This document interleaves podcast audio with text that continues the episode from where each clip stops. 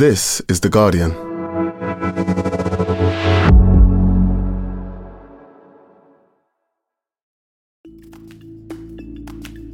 Today, how did Taylor Swift build her empire?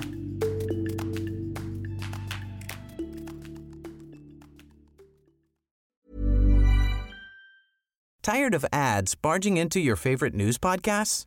Good news. Ad-free listening is available on Amazon Music for all the music plus top podcasts included with your Prime membership.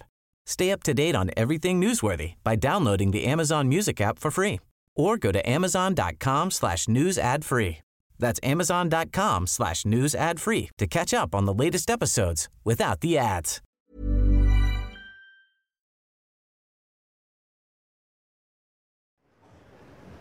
I'm in Leicester Square in central London. It's a drizzly evening, everyone's got their umbrellas out, but there are queues forming outside the cinema where I'm standing because people are waiting to see Taylor Swift's new film, Eras. Now, this is just a film about her latest tour, her world tour, but it is set to be the biggest film of the year, and I want to find out why. What is so magnetic about this pop star? So, what's brought you along to the film tonight? Why do you love Taylor Swift this much? I've loved her since I was like six. I mean, we're just Taylor Swift fans. I've been for a long time, so we thought, why not? Would you call yourself a Swiftie? Yeah, definitely, yeah. I really love like how raw and personal the songs are to her. I think it's just music that you can relate to, even if you haven't been through that exact scenario. You find like a way to relate. I feel like she's written my life out before I even experienced it. Are people in there singing along to everything? Yes, you Yeah. can barely hear yourself in there. It's amazing atmosphere. Welcome to the Eras Tour.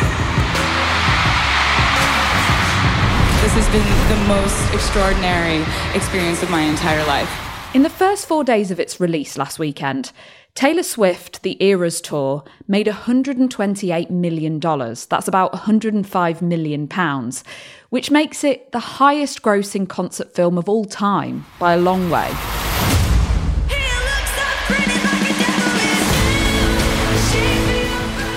The world tour itself, which is due to run until next winter, is expected to be the highest grossing tour of all time.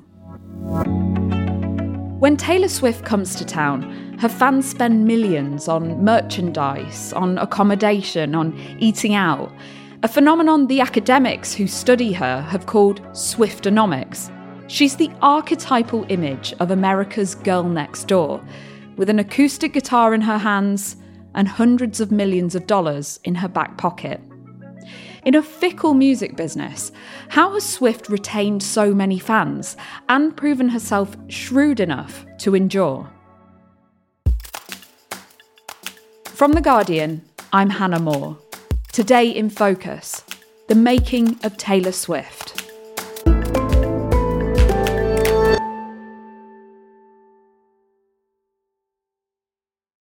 Laura Snapes, you're the deputy music editor for The Guardian, and I know you've been a Taylor Swift fan for years, maybe not big enough to call yourself a Swiftie, but you did, when you were in LA this summer, go to see her on the Eras tour.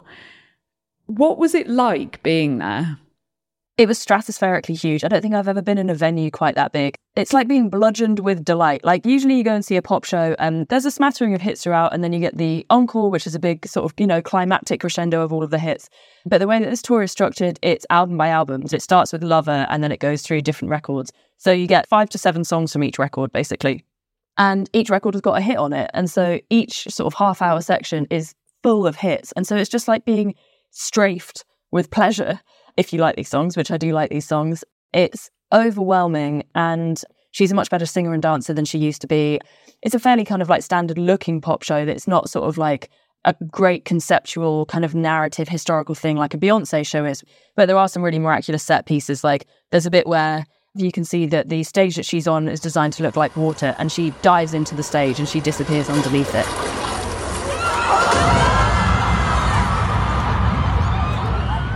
You know, into what, to all extents and purposes, had looked solid moments before. Who was in the crowd? What was the atmosphere like? So me and my friend uh, had seats on the floor, and we were sort of surrounded by the entire arena. The screaming was crazy. It was it was the loudest thing I have ever ever heard. I mean, it was very girl centric. It's one of those shows where, like, if you're a guy, you've got no problem going to the bathroom. There's a thing at these tours where people are trading friendship bracelets that they've made with like beaded lyrics on. I didn't take any to trade because I do not have any beading capacity. Um, but this nice lady behind us gave me and my friend some. She's been a big pop star for the best part of a decade and a half now, but 2023 has been a huge year for her. At one point this summer, she had four albums in the US top 10. Just tell us, you know, how many records has she broken? Just how big is she right now? She's had more number one albums than any woman in history. She beat Barbra Streisand to that record this year. USA Today uh, a few weeks ago announced that they were hiring a dedicated Taylor Swift reporter. There was lots of headlines then about that story, but to me it's kind of unnecessary because when you do the job that I do, we are Taylor Swift reporters. She makes up so much of a huge percentage of what we cover because she is just so monumental at the moment. You kind of don't need a bespoke one. The tour has also caused seismic activity um, in Seattle over two nights. What? The Swifties dancing caused seismic activity equivalent to a 2.3 magnitude earthquake. It feels sort of like she's the ruler of a small nation at this moment. Like, not even just a pop star, but like she commands a vast constituency.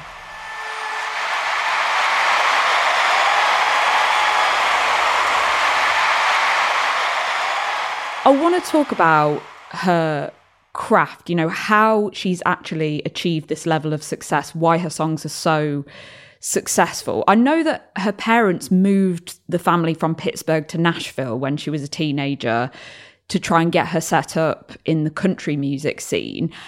How important has songcraft been to her career? I mean, I think it's it's everything. I don't think she would be where she is now without it. She was spotted, I think, at age 15 playing at the Bluebird Cafe, which is a Nashville institution, by Scott Borchetta, who runs Big Machine Records, and he signed her. She came in and she was adorable and she was smart and she was funny and she she started playing songs. It was just her and her manager, no parents. And I think the second song was a song called Picture to Burn. And she played, I said, That's a hit song. And she kind of went, That? Really? Her first two records, you know, sh- she's always been her own songwriter, but she co-wrote with other people. But some of the um, reviews that those first two albums got tried to, you know, as was very much, you know, the era of the time, the 2000s, tried to credit her success to other people and say, like, well, there's no way a teenage girl could be doing things this good. And so for her third album, Speak Now, she did zero co-writes. It's the only 100% Taylor Swift written album with nobody else writing on it whatsoever. And it's got some of her very, very best songs on it.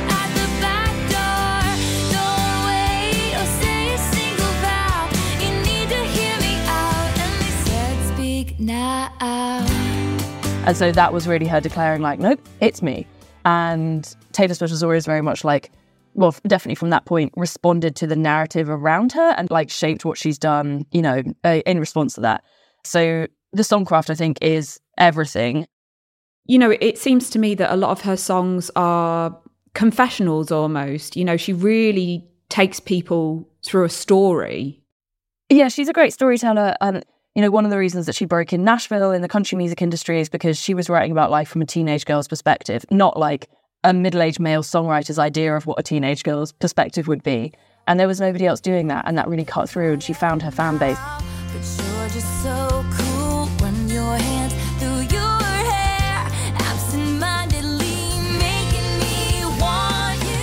You know, it's the storytelling, but also the specifics. Um, she really brought specificity to um, songwriting and pop songwriting. And you know, if you if we talk about what her musical influence is on a generation of young songwriters, I would say it's that.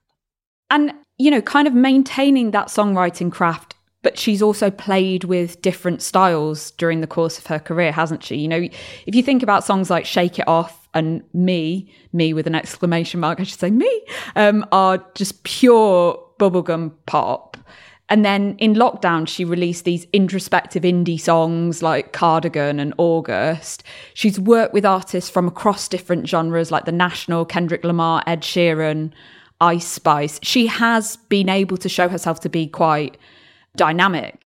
Yeah, I mean, I think a big part of her MO is like proving people wrong. And there comes a point where it's like she's conquered Nashville, you know, there's no mountains left to conquer. So she turns her hand to pop music and she starts working with Max Martin on Red um, which is still like a bit country, but it is pretty pop.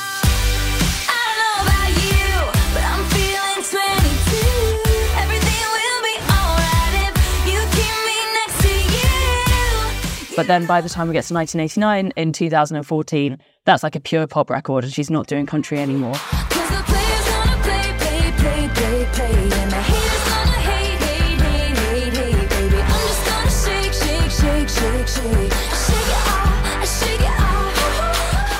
She's always trying to prove her versatility and you know she's very ambitious you know she's she probably wants to see like well can i do this?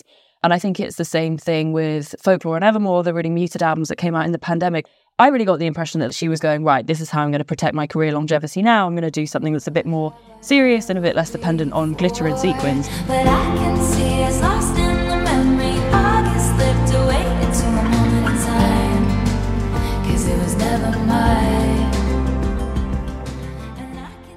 As you've said, Taylor Swift is someone defined by great songs.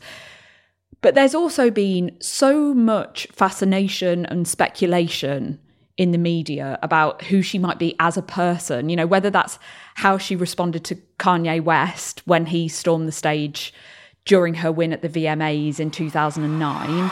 Yo, Taylor, I, I'm really happy for you. I'm gonna let you finish. But Beyonce had one of the best videos of all time.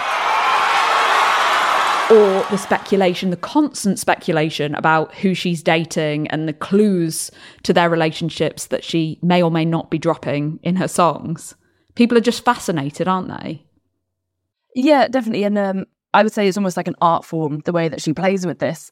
You know, on one hand, she has said, kind of rightly so, that there's unfair media speculation and interest in her love life. And, you know, she, especially around the release of 1989, she was characterized as, you know, like a, a man eater and stuff like that for having gone on a very normal amount of dates. Um, In the last couple of years, the media have had a really wonderful fixation on kind of painting me as like the psycho serial dater girl. It's been awesome. I've loved it. Um, but then at the same time, she has also seeded clues about this to fans in her liner notes. And, you know, she definitely knows the benefits of a relationship to keep her in the headlines. You know, 1989 is about her relationship with Harry Styles. But um, as far as we can tell, that lasted sort of like a matter of months, but it's sort of blown up to be this massive totemic thing. Romance rumors continue to fly between Taylor Swift and Travis Kelce amid their whirlwind weekend in New York City. The this thing that's going on at the moment with Travis Kelce, the American football player, you know, there's been a lot of speculation about whether that's a real relationship or whether it's sort of like, you know, mutually beneficial PR. Yeah. So, yeah, she is a master of PR. But she hasn't always been able to control how the media and, and how people talk about her, has she? She's had along the way some difficult patches. Yeah, the the hardest patch was definitely in the wake of the 1989 album. You know, that was when she claimed to have sort of discovered feminism and started talking about feminism in her interviews a little bit more. I mean, it seems so quaint and so gross when you look back at like 2014 seems like such recent memory, but when you read those interviews and so on, it seems like a completely different era. But yeah, she started talking about feminism. She started hanging out with loads of women very publicly, the quote unquote girl squad era. On one hand, she was claiming to be a feminist and support women, but then on the other, there's the song Bad Blood on 1989, which she very much fanned the flames of letting everybody know that it was about Katy Perry stealing a backing dancer off her or something utterly pathetic. And there was a video for Bad Blood where she got loads of her famous friends in it, and it sort of seemed less like my cool girl squad friends than just like bullies ganging up on each other. It was um it was a mean girls vibe. Yeah, very, very much so. And then at the same time, um, she and Kanye West had had like a bit of a reconciliation after the VMAs thing. But then he put out a song called Famous in which he sings about Taylor. I think me and Taylor might still have sex. I made that bitch famous. And she said that she never gave permission for that to happen and that it was kind of horrifying. And then Kim Kardashian, Kanye West's then wife, leaked video of him on the phone to her where he was explaining it, where it seemed as though he had told her about it um, and she was lying about it. I give a about is just you as a person and as a friend. I want things that make you feel good. Yeah, I mean, what, go with whatever line you think is better. It's obviously very tongue in cheek either way. And I really appreciate you telling me about it. That's really nice. You could tell that this clip was edited and you weren't seeing the full conversation. But at the time, That was enough to prompt a huge backlash and for Taylor Swift to be cast as a liar. And that's when Kim Kardashian labeled her a snake. She was ultimately vindicated about that video because in the last few years, somebody leaked the entire uncut thing. And you can see that Kanye West does not tell her that that's what the lyric is going to be. But anyway, that, that hadn't happened um, at the time when it actually came out. So there was a huge backlash. How did she make a comeback after that? So uh, up until that point, she'd released an album every two years, like clockwork, and she didn't. She skipped a year. She waited three years to put out Reputation, which was very much about engaging with, you know, her public reputation, and had a very gothic, uh, had very gothic imagery. It used a lot of snakes in it. When he went to see the tour, there was like this giant, like forty foot inflatable snake that loomed out of the back of the stage. I think she nicknamed Karen or something like that. Um, so yeah, she she turned she turned it into uh, something that she could use. There was a lot of merchandise you could buy with that snake on it. Yeah, more so than many of her contemporaries, Taylor Swift seems to have this close, even parasocial relationship with her fans. Just tell me a bit about how that works and how that's played into how successful she is. Early on, I think she really recognized the benefit of speaking directly to fans and being able to kind of circumvent the industry in that way. She was an assiduous user of MySpace. There's a lot of quite funny, embarrassing photos still kind of floating around from that era in the beginning she was playing like quite little shows and so she could speak face to face with fans and so there are people that she kind of established relationships there and i think she realized that that facetime is really key to building a career and building loyalty. And as she got you know too big to necessarily maintain that on like a one-to-one level she used platforms like tumblr to speak directly to fans. And as well as speaking to fans she would like posts and she knows that you know on a platform like that people are looking at what you like. And so that that might be a way that she would endorse a theory that somebody had about the symbolism in a video. And especially in the 1989 era, she started donating money to fans who were in like difficult situations or needing money for college. Quite often, those checks were for the exact sum of like $1,989, aka 1989, mm-hmm. just because you know you've got to brand your donations as well. You know, she said before that she's really trained fans to look for clues. In her liner notes, she would highlight particular letters and then you would be able to spell out something that would tell you what guy this song was about, something like that. It's really clever because it means that fans pay close attention because they want to be the ones who solve it. And I also think that it kind of makes what she does seem almost like written in the stars, like preordained in a way. It gives it this like mystical feel. I mean, that sounds really satisfying. Um, and just very, very clever to be creating mythology around herself, you know, while she's in the middle of a publicity cycle. She also was doing, and I don't know if she's still doing them, these these secret fan sessions, you know, where she would invite fans to her house to listen to an album before it came out and just just tell us about those. I went to one for Lover in London, which wasn't at her house, it was at this like house that had been rented.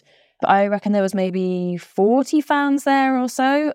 They all sit in a room and then she comes in and she talks about every song and then she plays it and kind of sits in her chair dancing along to it. And then after that, she like set up in a room and every fan that was there got one-on-one time with her i think i left at like midnight to go home and i was told that she finished with the last fan at like 2 a.m i think they basically got like as much time as they wanted with her to be able to have like a real conversation. And again like other big pop stars aren't doing that.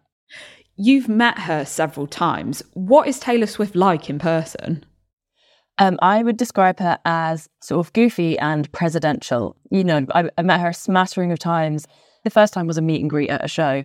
When you go to a meet and greet, you get a photo with her. And uh, I had quite long hair in that picture. And then I think it was probably just over a year later that I met her again and I had a bob. And she was like, Oh, you've had your hair cut. It looks so nice. And it's like, There's no way you remember that. Like, I don't remember what my friend's hair looked like a year ago. But I sense that, like, her team probably keep information on people that she may come to interact with again and then she can kind of look at that and have a refresh and then make it feel like you're having a personal experience which you are having a personal experience you know some people might say that this is calculating but she doesn't have to do that um, and certainly lots of um, you know stars of her caliber would never do anything of the sort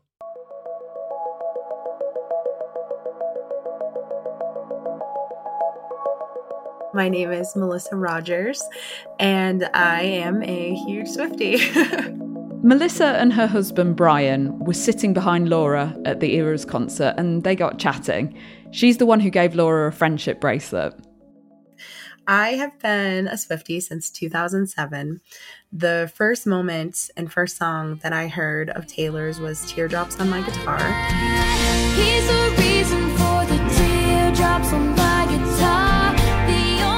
It was when I was in high school, and I was actually kind of going through a little bit of a uh, romantic boy heartbreak situation myself. And I was driving home from school, and Teardrops on My Guitar came on the radio. And as soon as I heard it, I just remember thinking, this girl gets it. And I remember thinking to myself, how does she know exactly how I feel? This is exactly how I'm feeling right now. Um, and here I am all these years later, and she's still a huge part of my life. I have a very stressful professional background, and I would constantly listen to Taylor's music um, before I would go into work. And if I felt myself getting overwhelmed during work, I would sing her songs in my head to kind of recenter myself. What is it that you do as a job, Melissa? Um, so currently, I'm working in administration. Um, I have a background in nursing. Um, so for quite a few years, I worked as a nurse at a hospital in Boston, Massachusetts, and I worked on a burn trauma floor. I actually was a nurse in Boston working at this hospital during the time when the Boston Marathon bombings happened. And that time in particular was very challenging for me. Um, some of those individuals were my patients, and I would just kind of take a moment and I would actually, there were a few specific Taylor songs. I would kind of step aside and I would just kind of sing those songs to myself and take a deep breath. Taylor and her songs were really what got me through those difficult work shifts. Which songs? Um, particularly, We Are Never Ever Getting Back Together and 22 and the reasons for those is I think they had just come out at that time. Um, so they were kind of fresh in my mind. And they were just really fun, happy, upbeat songs.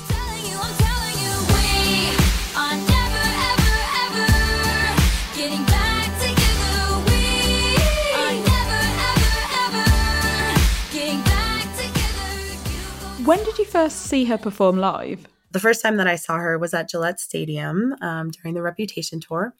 And it just took my breath away. I was crying, and it was a very emotional experience. And it was, um, you know, just one of the best days of my life. And so that album and just everything about that whole era is really very um, important to me.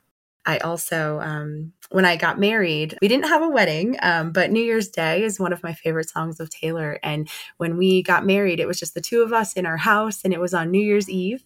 And we had this beautiful little dance in front of our Christmas tree, and we were listening to New Year's Day. Your midnights, but I'll be cleaning up bottles with you on New Year's Day. How many times have you seen her perform now?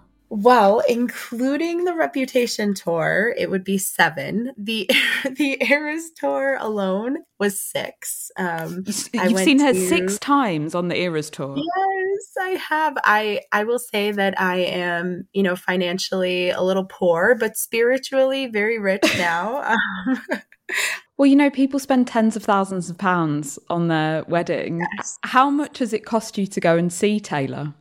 Oh gosh, I don't think I can say the exact number, but um, at this point, it's probably the cost of a small wedding. Do you think that you've given up on anything in order to really invest in being a fan? I don't feel that I have. No, the Eras Tour experience and and I call it an experience because to me it's so much more than a concert. I would say that it's truly turned me into a whole new person and i would say a better person. Um, at baseline i'm pretty i'm a pretty shy introverted person and i mean look at me now i'm doing a podcast. Um, you know that's something that I would never, if you told me a year ago that I would be doing this podcast today, I would have said, You're mistaken. That's a different person. That's not possible. I mean, I can't even tell you how many people, wonderful, amazing people, I've gotten to meet during my Eras Tour journey. Um, something about the excitement of the tour and the passion of the fans and the whole experience has really encouraged me to open up. Coming up, taking on the streaming services and re releasing her albums. How Swift's savvy business deals have kept her at the top of the charts.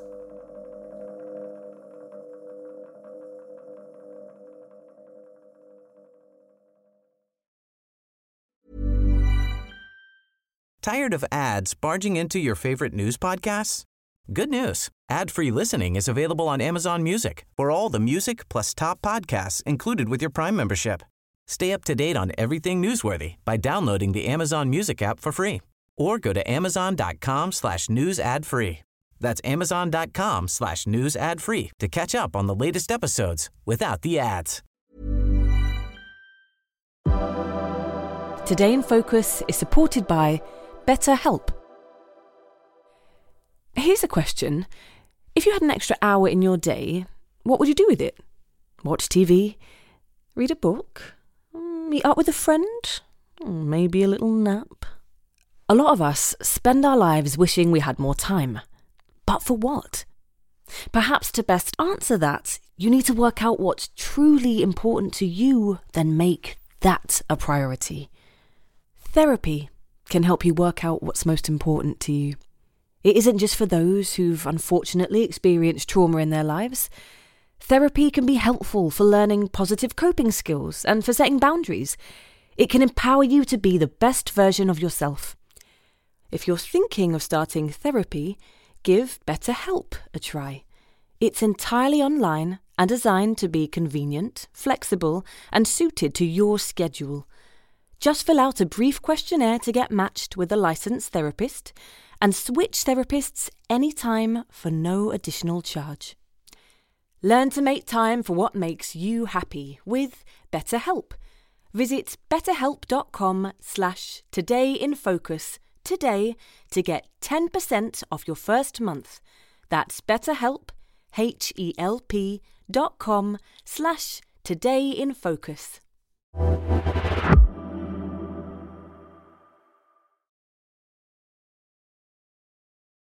Laura, we've been talking about how Taylor Swift has become this megastar. We've talked about her songwriting ability, how tightly she controls her public image, and you know her relationship, her amazing relationship with her fans, like Melissa. She's also a very canny business person, isn't she? Uh, yes, incredibly so. She is very canny about this stuff. I mean, in the past, she's been really ruthless about sponsorship stuff, right down to like partnering with UPS and pizza box companies. There's been an enormous amount of branded stuff. She's also gone to war with kind of like various aspects of the music industry over like fair compensation for songwriters. And she has both been sued for sort of, you know, alleged plagiarism. And I don't think any of that has ever actually come to anything. There's been some stuff settled out of court. But she is also, well, fairly well known for going after people who kind of like infringe on her image. So yeah, it's very much a business operation. And you know, one of the business savvy things that she's done in terms of keeping her sales up is to release all these different versions of the same albums, right? Different formats, different colours. Um, yes, there are multiple versions of the same record, like the 1989 Taylor's version uh, re recording, which is coming out you know, I was on the fan mailing list as well. And a couple of weeks ago, you would get an email being like, Rose Pink version available now for just five hours. You know, this limited window where hardcore fans are like, well, I've got to get it now. Otherwise, I'm not a good fan. And then two days later, it'd be like Aquamarine version. Two days later, like Marigold Yellow or something. I ended up unsubscribing from that list because I have to say it was making me sick. She is one of the richest uh, pop stars in the entire world. And she's charging fans in, you know, $30 or more a time to buy different colored versions so that she can achieve a higher chart position. And also, by all accounts, it seems as though she wants the re recorded version of 1989 to chart higher than the original one. And I just kind of think, for what? During kind of quite a profound cost of living crisis. Yeah, and a lot of her fans are teenage girls, and the pressure to keep buying into that fandom is a lot, particularly because she's been re releasing her first six albums because of rights issues around them. Tell me about that project. Yeah, so after Big Machine Records was sold to Scooter Braun, who had been Kanye West manager at the time of all the bad Kanye West stuff. He's also managed Justin Bieber, Ariana Grande, Demi Lovato, like a real big figure in the American music industry. Yeah, her catalogue was sold to him, and she was not given the opportunity to buy it outright, she said. And so, to devalue his investment, she said that she was going to re record each one of those albums. And yeah, I mean, it's been a great success. I think all the albums have charted at number one, I think, in America anyway. And she more or less educated a generation of music fans in how the idea of like master recordings and the music industry works. She's successfully made supporting these records seem like a moral issue. it's very clever. You know, I think she's very much within her right to do it. I do also think it slightly plays into the fan gouging a little bit because it's like, well, your fans have already spent money on these records and now they're going to spend money on the new versions because they come with some bonus songs and blah, blah, blah. But Mm. maybe I'm being old and cynical. Do you think the issues that she's highlighted with the music industry, do you think by raising those issues, she's managed to actually change the industry and make things better for artists who are way down the rung of success? Um, I think that she's definitely raised awareness about the idea of like the music industry owning your recordings. I mean, something that's quite interesting is Olivia Rodrigo, who was the big breakout pop star of 2021. You know, she had come from Disney, and traditionally, like, you know, young Disney stars would sign to Disney's in house label, Hollywood, if they wanted to start a music career. But Olivia Rodrigo didn't want to do that, and she signed with another label.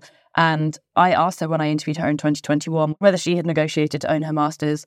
And she said that she had, and it was something that had been inspired by, you know, the Taylor Swift fight. Fast forward a couple of years, and it seems as though Olivia and Taylor are no longer friends as they seem to be at the outset of Olivia's career. Olivia was forced to give 50% of, of the writing credits of her song Deja Vu to Taylor Swift.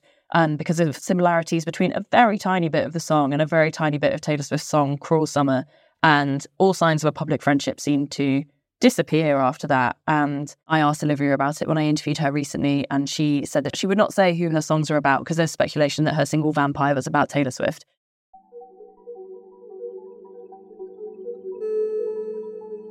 Laura, you've explained how through this combination of talent, clever dealings with her fans, very intentional business and PR decisions have led Taylor Swift to become this musical juggernaut. Where does she go from here? Like, has she actually got anything left to prove?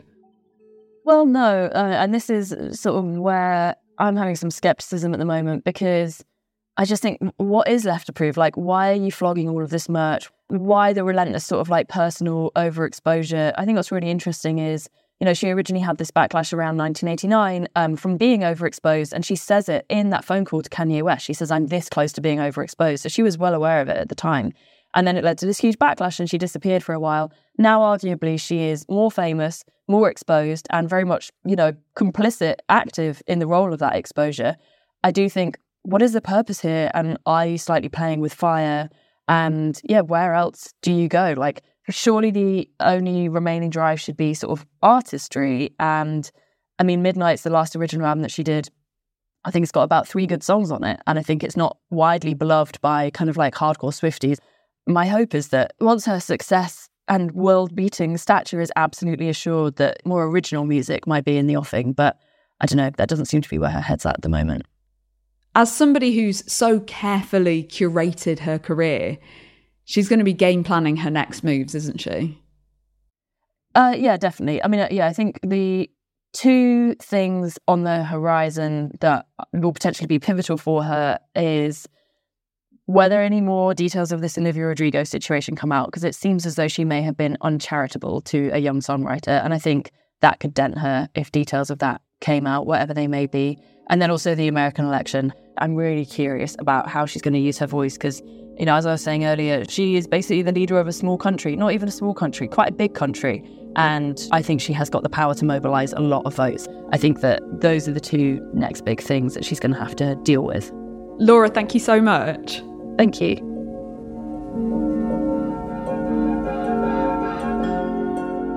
That was Laura Snapes, The Guardian's deputy music editor.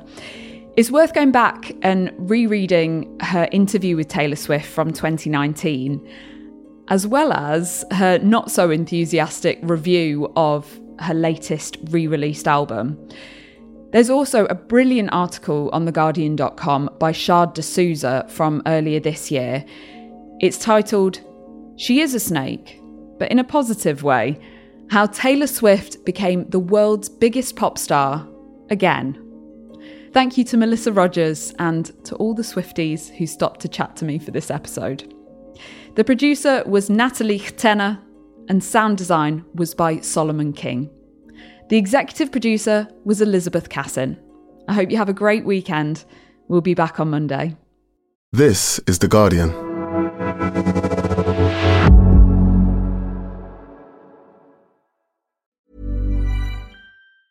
Tired of ads barging into your favorite news podcasts? Good news. Ad-free listening is available on Amazon Music for all the music plus top podcasts included with your Prime membership. Stay up to date on everything newsworthy by downloading the Amazon Music app for free or go to amazon.com slash news ad free. That's amazon.com slash news ad free to catch up on the latest episodes without the ads.